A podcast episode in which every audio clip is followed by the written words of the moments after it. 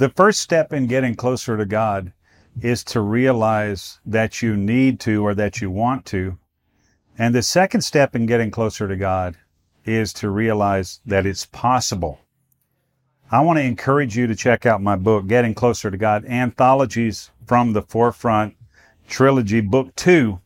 I think this will really be helpful to you in your pursuit of the Lord and help you understand what I learned over the first 30 plus years of my life as a believer, as a minister, and as a missionary in uh, a lot of the countries of the earth. Check it out. Anthologies from the Forefront, Book Two Getting Closer to God. It's on Amazon. Welcome to Foundational Missions Leadership Moment. Join your host, Scott McClelland of FX Missions, as he deep dives into the lives of leaders to glean secrets that will propel today's leaders to new heights. Here's Scott. Hey guys, Scott here for FX Missions Podcasting. Hope you're doing well. Hey, just want to give a little bit of a heads up here, a slightly different episode type. I published some time ago uh, an article on the blog talking about the ice cream machine is broken at McDonald's. At the time, I really didn't know this is kind of a cultural curiosity that folks have. Later found out there were videos and all kinds of stuff, a documentary about why this is, and you can even go on the web and see where all these ice cream machines are broken in the US. Fascinating. For my part, it seemed like something more under the surface. So I unpacked that a little bit in a blog article and then someone suggested uh, that we do a podcast on it, talking about leadership and those kinds of things.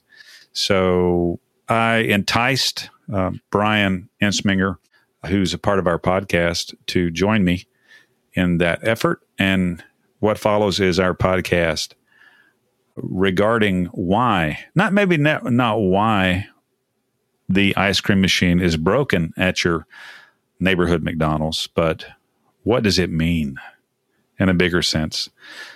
Please do share this uh, with folks you think will be entertained by it because it's really something different.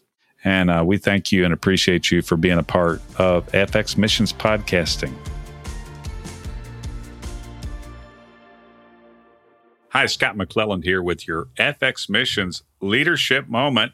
Glad to be with you today. And thanks for listening. Uh, please do encourage others to check out the leadership moment, those who'd be interested in maybe sharpening their leadership skills or looking at it from a different perspective, which today is what we're about to do. We're about to look at leadership from a different perspective. And I'm happy to be joined today by someone who's co hosting, been very familiar with the leadership moment over the years, Brian Ensminger of Top Tier Audio. Brian, hello. Hey, Scott. Thanks for having me. Hey, man, I appreciate your idea to kind of do this particular podcast. And thank you for being willing to be sucked in to the microphone duty as well. I thought we'd get a maybe a better product for folks to have if if you were helping me get this content out. So thank you. Oh, you're welcome. I, I agree with you. I hope this turns out great. One way or another, it will turn out. have you ever thought about the phrase turn? How is this going to turn out? You know, I, I haven't thought deeply about it. I'm wondering if it maybe has something to do with pottery. I, I think it might have something to do with sewing. It's like you're when you're sewing something, you are looking at the back of it all the time. And then when you turn it out, how does it look?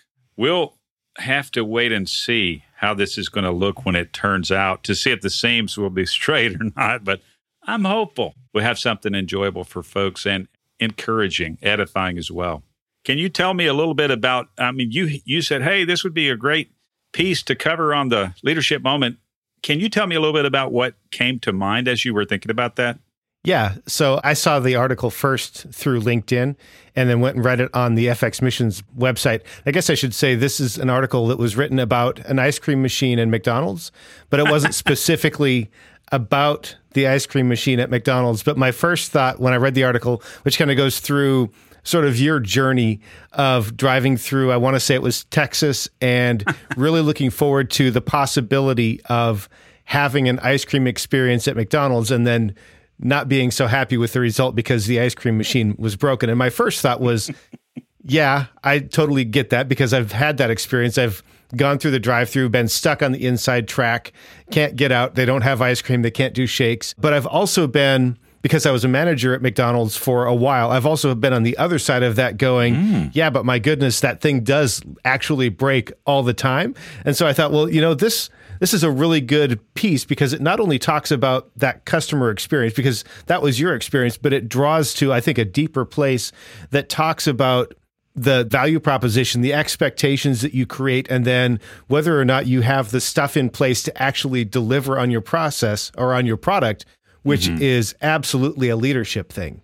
Mm, for sure. Well, I, you know, I don't know if I remembered that you had some time behind the counter at McDonald's, but that really is intriguing to me. I've got to say, I might have been a little bit less willing to do this.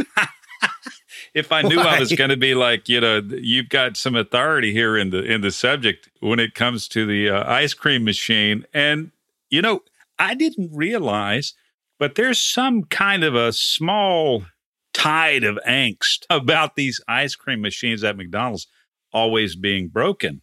So after I published this, I got a fair amount of feedback, and one guy said, "You must have seen this video," and I said, "What are you talking about?" He said, "Wait, here, here's the link."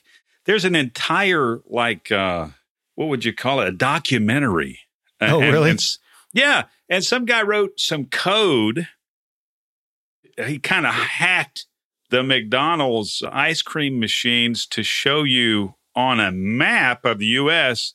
with red dots as to a percentage of how many of the ice cream machines are broken. I had no idea. I thought it was just me. It's it's yeah. not. No, no, it's not just you. and yeah, it's it's a thing for sure. Wow. Anyway, I'm not sure. Maybe we'll backlink to the video here, maybe not. But it's it was interesting, very well produced, and I thought well researched. Uh, the documentary, which I happened to watch maybe within a two to four weeks after I wrote the article. I got to say though, for me personally, some of my earliest memories in life are about ice cream. I know that maybe brings this a little closer to perspective. like, what was I thinking about? When I was a little, I mean, when I was between two and three years of age, we lived across the street from a hospital. And I would occasionally, I'm going to say once, I don't know, once a month or once every several weeks, my older brother, I was between two and three, he was between five and six. He would take me across the street to the cafe at the hospital, small town hospital, self contained. You know, we went to the cafe. What did we get? We got some soft serve there. And I was the hit of the little cafe because the older ladies who were working there were so happy to see a, a toddler come across the street to enjoy some ice cream. My love of ice cream runs deep, Brian. I've got to say that. And I, I didn't mention that in the article, which of course we'll backlink to this content in case folks want to read it. But I'm that little boy again when I'm sitting there in the McDonald's drive through mm-hmm. thinking, mm, we're about to enjoy some soft serve. Wah, yeah. wah, wah. I guess not, but it's not the one time this has happened to me. It's happened to me many, many times. And because of that, I, I felt there might be something broader to say about it.